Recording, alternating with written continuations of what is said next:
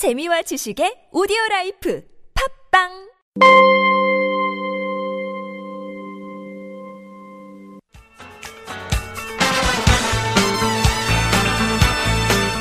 지금부터 펼쳐지는 10분간의 강의가 여러분과 자녀들의 행복 지수를 바꿀 수도 있습니다. 김정미의 라디오 특강. 안녕하세요. 라디오스타 국민 DJ 김정미입니다. 아이들의 진로 탐색이란 주제로 특강을 진행했습니다. 아이들이 엄마 손을 잡고 오기도 했고요. 중학생 남매 둘이서 씩씩하게 경기 방송을 찾아오기도 했답니다.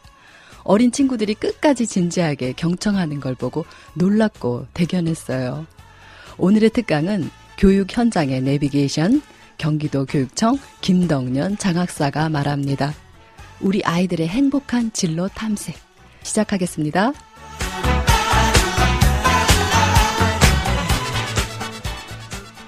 대학 입시 행복하게 준비하기. 야, 이게 될까요? 가능한가? 이런 거창한 단어를 가지고 어, 경기도의 장학사님이십니다. 김덕년 장학사님을 모시고 강연을 듣기로 하겠습니다. 모셔보죠. 감사합니다. 어, 아주 열렬한 환영. 예. 어, 사실 제목이 이렇게만 되면 얼마나 좋을까요? 대학 입시 행복하게 준비하기. 지금 우리 어, 여기 친구들 보면 초등학교 친구들도 지금 자리를 하고 있는데 부디 부디 앞으로 남은 기간을 우리 행복하게 어떻게 하면 행복하게 준비를 할 수 있을까라는 내용으로 한번 어, 이 강의를 좀 어, 진행을 하려고 합니다.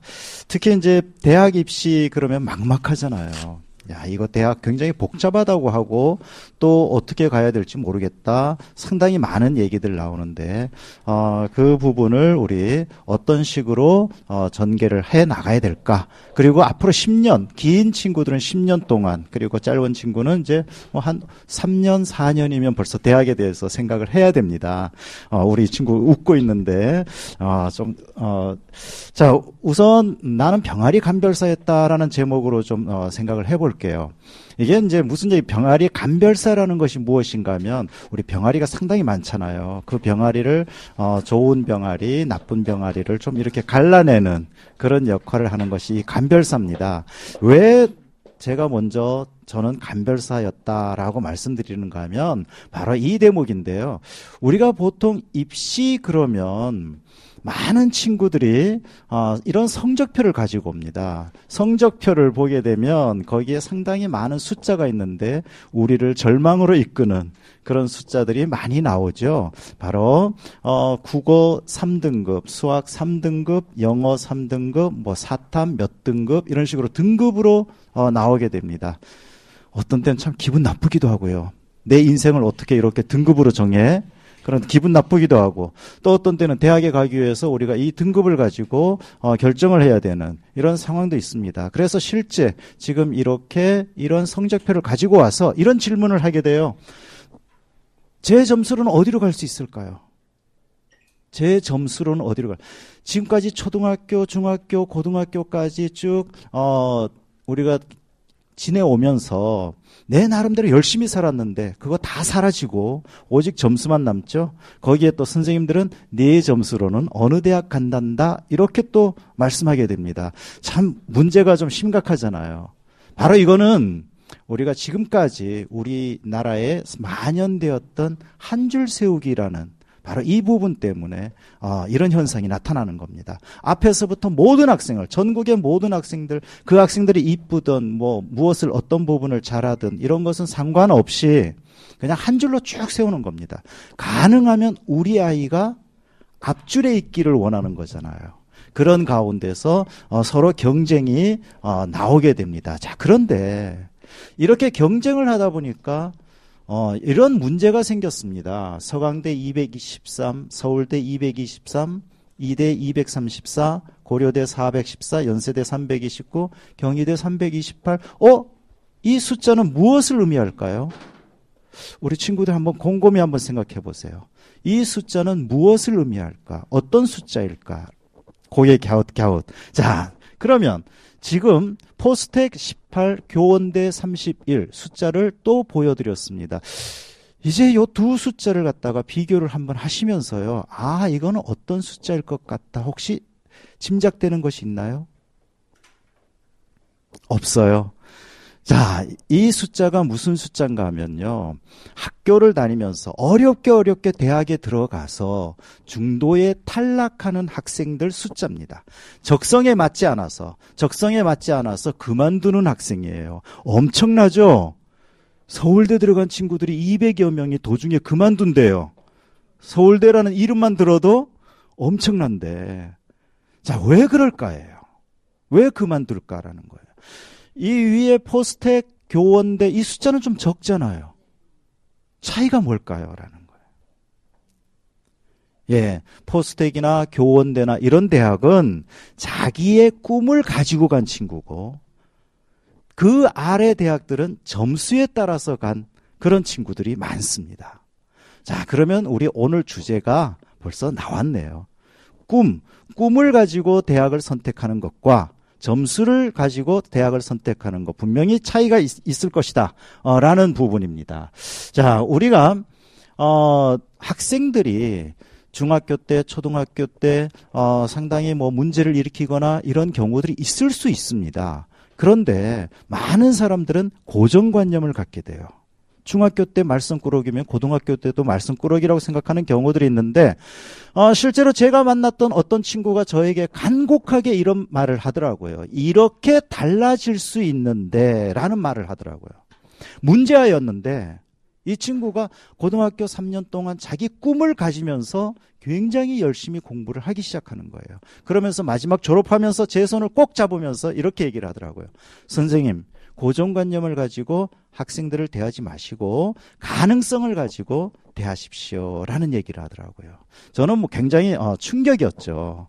자, 그러면서 제가 생각을 했던 것이, 아, 입시에도 바로 이러한 어, 가능성을 가지고 입시를 본다면, 어, 얼마나 좋을까라는 부분입니다. 그래서 그 친구의 어, 경우를 갖다가 예를 들어서 제가 한번 설명을 해 드릴게요. 플로리스트라는 꿈이 생긴 것이 이 친구가 고등학교 2학년 때였습니다. 조금 늦었다고 볼 수 있죠? 고등학교 2학년이니까 그런데 결코 늦질 않은 거예요. 이, 이 친구가 이 플로리스트라는 꿈이 생기고 나서 꿈을 이루려면 공부를 해야겠네. 공부를 하다 보니 기술을 배워야겠네. 뭐 그렇게 조금씩 조금씩 바뀌어지는 거예요. 그러면서 이 친구 원래 내신 성적이 1학년 때까지는 8, 9등급이었는데 우리 친구들 학부모님들 잘 어, 모르실 수 있는데 이 8, 9등급이라는 성적은 고등학교에서 등급으로 제일 꼴찌란 얘기입니다. 그런데 8, 9등급 받기는 하늘의 별 따기예요. 아무리 못한다 하더라도 아무리 못한다 하더라도 모든 과목을 다 못할 수는 없거든요. 그러다 보니까 이 8, 9등급이 이렇게 어려운 건데도 이 친구는 8, 9등급을 받은 거예요. 얼마나 공부를 하지 않은 건가요? 그런데 이 친구가 자기 꿈이 딱 생기고 나니까 바로 열심히 하기 시작하면서 3, 4등급까지 올렸습니다. 말이 쉽지요? 3, 4등급 올린다는 것은 굉장히 어려운 일입니다. 올라갈수록 인원수가 점점 점점 층이 많아지기 때문에 그 층을 뚫고 간다는 것이 굉장히 어려운 거예요. 오죽하면 이 친구가 공부를 하다가 너무 힘들어서 엄마한테 너무 힘들어 자살하고 싶다라는 말을 할 정도로 얼마나 힘들었는지를 알 수 있죠. 그런데 자기 꿈이 있으니까 자기 꿈이 있으니까 그 꿈을 이루기 위해서 공부를 하더라라는 거예요. 거기에다가 이 친구를 돕기 위해서 그 학교에서 가장 공부 잘하는 친구가 이 친구를 도와주는 거예요. 이런 식으로 해서 이 친구가 자기 꿈을 이루게 된 겁니다. 자, 그렇다면 꿈이 있는 것과 없는 것의 차이는 엄청나다라는 부분을 알 수가 있죠. 자, 그런데 우리는 자꾸 입시 쪽에만 너무 결과만 가지고 생각을 합니다. 지금부터 벌써 그런 생각 들죠. 논술 준비해야 돼. 면접, 어, 그것도 준비해야지. 내신, 어, 그것도 해야 돼. 수능, 어, 그것도 해야 되지. 입학사정관제, 어, 그것도 해야 돼. 이렇게 되다 보니까 준비해야 될 게 너무너무 많은 거예요. 자, 그러다 보니까 어, 계속해서 아이는 아이대로 부모님들은 부모님대로 준비해야 될 부분이 너무너무 많은 이런 상황인데 사실은 그거 관점을 바꿔야 된다라는 겁니다. 자, 어떻게 바꿀까라는 거예요.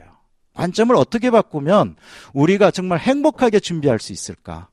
라는 부분이죠. 자, 이렇게 어, 준비를 하면 됩니다. 우리 친구들, 어, 우리 친구들 학생들이 학교에 가서 하는 일이 무엇일까요? 어, 그래요. 공부죠. 뭐 어려운 거 아니죠. 공부인데 수업 시간이잖아요. 수업 시간이 가장 중요하죠. 자, 수업 시간에 열심히 공부를 하게 됩니다. 그런데 수업 시간에 열심히 공부하면 올라가는 성적이 있죠. 그걸 우리는 내신 성적이라고 얘기를 해요. 그런데 문제는 우리 친구들 수업 시간에 열심히 하고 있습니다. 문제는요, 얼마나 열심히 하고 얼마나 집중하느냐 이 차이예요. 그 부분 열심히 하고 집중하는 친구라면 내신 성적은 분명히 어, 좋게 됩니다. 그런데 이 내신 성적을 열심히 한 친구들이 바로 수능 성적도 좋아지게 되는 거예요. 특히 올해부터 수능 시험이 국어, 영어, 수학이라는 이름으로 바뀌었어요. 그 얘기는 무슨 얘기인가 하면 이제부터는 교과서가 상당히 중요해졌다라는 얘기거든요. 그래서 우리가 교과서는 어느 시간에 배우는가 하면 바로 수업 시간에 배우잖아요. 그런데 우리 많은 친구들이 나 공부해야지 그러면 제일 먼저 보는 것이 교과서가 아니고 문제지예요. 문제지부터 먼저 보는데 우리는 그것이 아니라 교과서를 보면서 기본 개념을 익혀야 되겠다. 어, 그러면 교과서를 보고 기본 개념을 익히면 그 다음엔 논술 시험에 대비하는 것이 됩니다. 논술 시험은요, 고등학교 교육 과정의 핵심 내용을 조금 깊이 있게 묻는 것이 바로 논술 시험이에요. 우리는 자꾸 논술 그러면 원고지에다가 쓰고 이런 걸 생각하는데, 이제는 그런 것이 아니고, 내 생각을 얼마나 풀어낼 수 있는가. 이런 부분이거든요. 그래서 어, 이 논술 준비가 되고 그 다음에 또 수업 시간에 열심히 들은 친구는 면접 준비도 됩니다. 최근 들어서 대학 입시의 특징은 전공 적합성 면접이라고 해서 전공과 관련된 부분을 많이 질문을 합니다. 그러면 수학 문제 질문할 거고 과학에 대한 이해를 질문할 거고 사회에 대해서 개념을 이해를 했는가 이런 부분을 질문을 하게 되잖아요. 그건 바로 수업 시간이 중요하다라는 얘기가 되고요.